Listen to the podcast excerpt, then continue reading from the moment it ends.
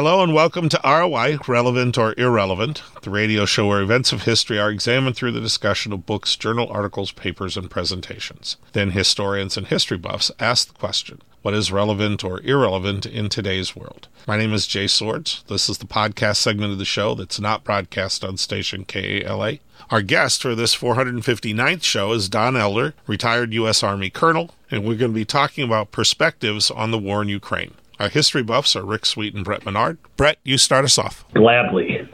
Don, one of the other things I've been um, surprised at seeing is uh, Russia uh, is known for having fairly extensive electronic warfare capabilities and hasn't been employing them um, almost at all. And some of the research I've been seeing is um, suggesting that all of their um, high end capable radios were sold off to make somebody a profit on the black market, so they're having to use civilian uh, gear. Can you tell us what some of the differences are between uh, the radio I could go buy from Best Buy or, or pick up online and a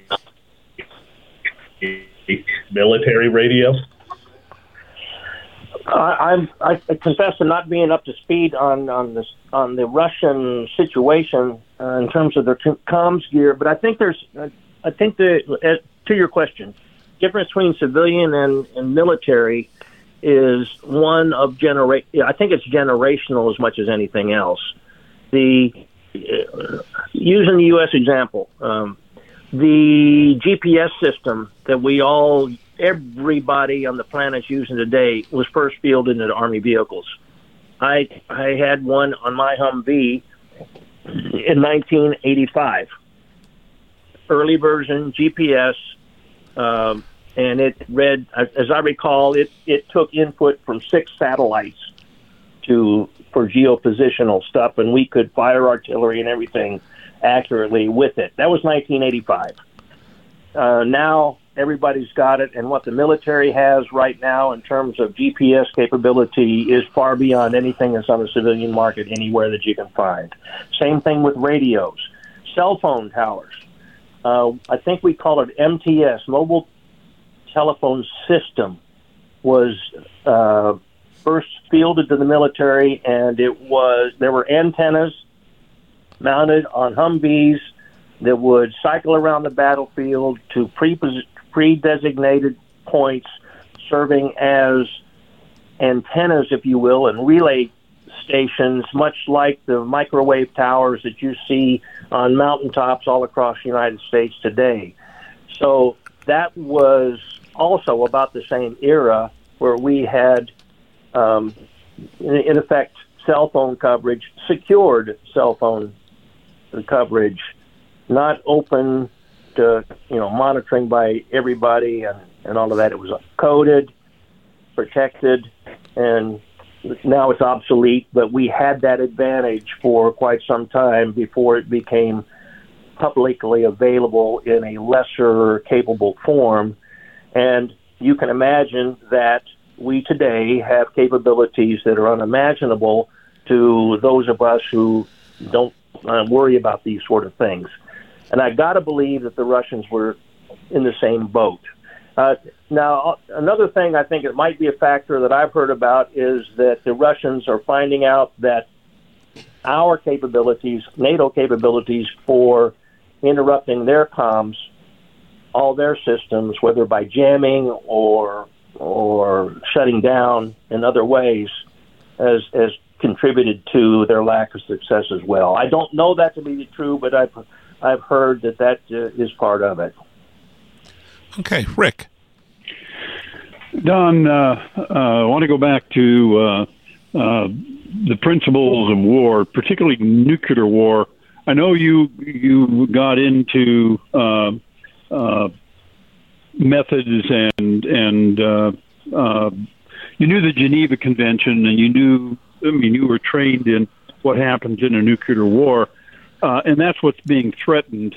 Um, what is your take? Is, is this something that, uh, although we, we did talk in the broadcast section that it was, this is probably a psychological warfare element that Putin is using. Uh, how likely do you see uh, even uh, uh even a tactical nuclear exchange uh, in this war?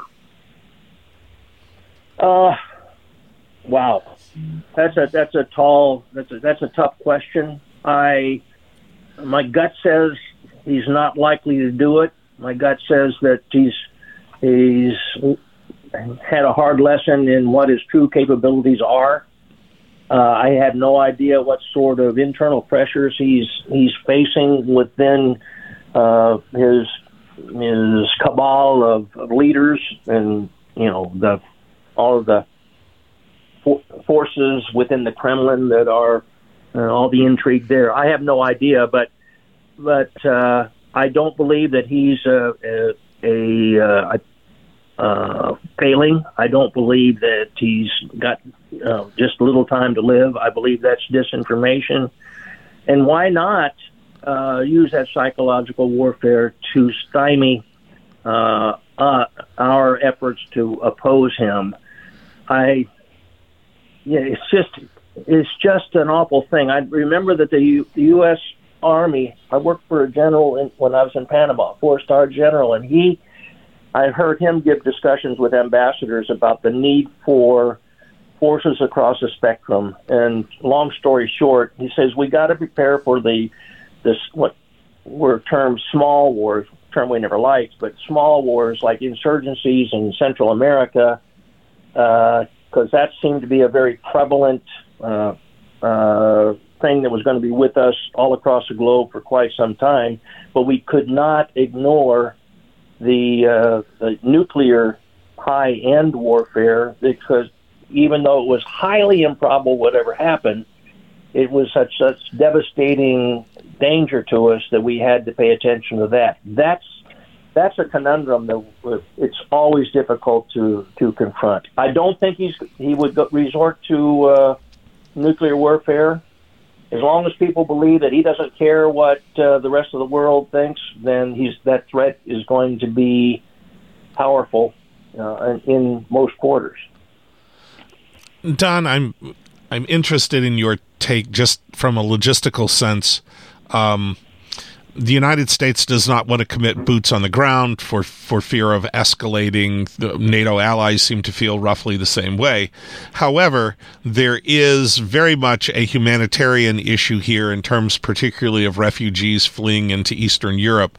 And that is a place where military logistics can and and are being used to some extent to help um, deal with the, that massive influx of of human beings. Give us a little sense, since that feels to me like that's got to be something that that any army would would plan for. Is what do you do with displaced civilian populations? Give us some sense of how that works and the kinds of of uh, organizations within the military that might be used to support that kind of humanitarian effort. Oh wow, the we haven't had to do that for real in a long, long time on any scale. Uh, we had an awful lot of experience of that in World War II um, when there was tremendous amount of in, in migration, especially toward the end of the war when when once again everybody was fleeing the Eastern Front, didn't want to be the under the umbrella of the Soviet Union and the Eastern Bloc powers and were fleeing east. I remember that uh, Patton Patton's Third Army was capturing 75,000 Nazi soldiers a day there towards the end of the war. We haven't done that in a long time. What do we have today?